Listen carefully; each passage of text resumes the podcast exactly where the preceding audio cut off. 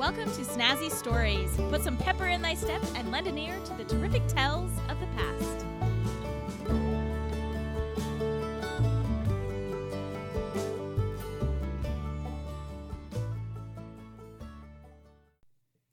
Hey, welcome to Snazzy Stories. If you would like to keep the storytelling alive, please go to patreon.com slash snazzy stories and donate to my storytelling adventure. Please also subscribe to my podcast on iTunes and many other podcast apps. Memorial Day has become a celebration of the jumping into summer, barbecues and trips to the lake, and the start of summer vacation. But the original purpose of Memorial Day actually honors those in uniform who did not return home. The roots of Memorial Day begins with the American Civil War. The American Civil War occurred from 1861 to 1865. The war began with the firing on Fort Sumter in Charleston Harbor in South Carolina. The end of the war would bring over 600,000 Americans to their deaths. It wasn't until three years after the war in 1868 that the first national commemoration of Memorial Day took place in Arlington Cemetery, where both Union and Confederate soldiers were buried. The man given the honor of leading the charge for creating Memorial Day is General John A. Logan. He was the commander in chief of the Union Veterans Group. He decreed that May 30th should now be a commemoration day for the 620,000 fallen. This day was actually named Decoration Day due to the action of Americans laying flowers to decorate the graves of their loved ones. Although women's groups throughout the southern states began decorating the graves of their fallen loved ones before the war had ended. Their decorating was informal and was not set to once a year until 1886. Although nine southern states still continue their own Confederate Memorial Day, often falling on President Jefferson Davis's birthday or on the day that General Thomas Stonewall Jackson was killed. By 1890, every former state of the Union adopted it as an official holiday. This holiday was specific for those who lost their lives in the Civil War, and it did not come to encompass more fallen until World War I, when it expanded to include soldiers killed in wars. During World War I, a new type of warfare began with new technology, and an entire generation of people were annihilated. In the spring of 1915, poppies began to scatter the battle ridden land of northern France and Flanders in Belgium, which served to inspire the poem by Colonel John McCrae. Quote, Flanders fields the poppies blow between the crosses, row on row, that mark our place, and in the sky the larks, still bravely singing, fly scarce heard amid the guns below. We are the dead. Short days ago we lived, felt dawn, saw sunset glow, loved and were loved, and now we lie in Flanders fields. Take up our quarrel with the foe. To you from failing hands we throw. The torch be yours to hold it high.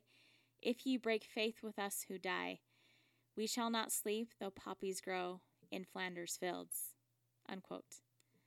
This poem inspired many to make the poppy as a symbol of tribute to all those who died in war. This is why many people are seen donning the red flower the last Monday in May. But the idea of Memorial Day did not really take hold nationwide until America became involved in the Vietnam War. However, with all of the wars and fallen soldiers that have been remembered throughout the years and will continue to be remembered in the future, there is one decoration day that should not be forgotten where it all started in Charleston, South Carolina. This event did not surface until the 1990s when historian David Blight uncovered the forgotten story. In the later years of the Civil War in Charleston, the Confederate Army created a makeshift prisoner of war camp for their Union captives on the grounds of the Washington Race Course and Jockey Club. Over 260 Union soldiers found their deaths at this camp from exposure and disease. They were quickly buried in a mass grave behind the grandstands of the racetrack. In February 1865, Charleston fell and the Confederate troops evacuated. But many freed slaves stayed.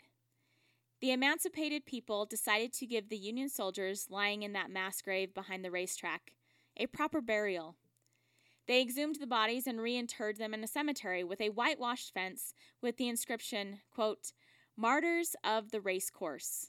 Unquote. A few months later, on May 1st, 1865, a crowd of 10,000 people, mostly comprised of freed slaves and some white missionaries mixed in, had a parade around the racetrack to honor those who died there. 3,000 black school children carried flowers and sang John Brown's Body. John Brown was a staunch abolitionist who began a slave revolt, but who ended up being executed as a martyr for his cause. Today's song, the Battle Hymn of the Republic, went through many transitions throughout the years, but it was given a new, fierce version in 1859 after John Brown was executed. And this is where we get the song John Brown's Body. By 1861, this version of the song spread throughout the Union camps. These are the lyrics to John Brown's song, sung at the first Memorial Day celebration honoring the fallen Union boys, sung to the tune of what we know today as the Battle Hymn of the Republic. Quote John Brown's body lies a moldering in the grave. John Brown's body lies a moldering in the grave. John Brown's body lies a moldering in the grave, but his soul goes marching on. The stars above in heaven are looking kindly down. The stars above in heaven are looking kindly down. The stars above in heaven are looking kindly down on, on the grave of old John Brown. Glory, glory, hallelujah. Glory, glory, hallelujah. Glory, glory, hallelujah. His soul goes marching on. He captured Harper's Ferry with his 19 men so true. He frightened old Virginia till she trembled through and through. They hung him for a traitor, they themselves the traitor crew. But his soul goes marching on. Glory, glory, hallelujah. Glory, glory, hallelujah. Glory, glory, hallelujah. His soul goes marching on. Unquote. And others marching in the parade included members of the 54th Massachusetts and other black regiments and Bible verses were spoken by black ministers. This event would be the first celebrated Memorial Day. Unfortunately, this tender crossing of race lines had been forgotten for over 150 years. Once Charleston was rebuilt, Southerners may not have wanted to remember when freed blacks organized a commemoration for white Union soldiers. This is the legacy of Memorial Day people uniting and making genuine choices to see the battle fallen remembered. We unite ourselves with family and friends with barbecues, trips to the lake or the beach on Memorial Day weekend. But do not forget to unite in remembering our fallen soldiers. We need these stories. These stories empower us to become better than who we were. When the stories stop, we allow ourselves and others to forget events that have the ability to bring people together and may even heal those of us who may be broken in one way or another.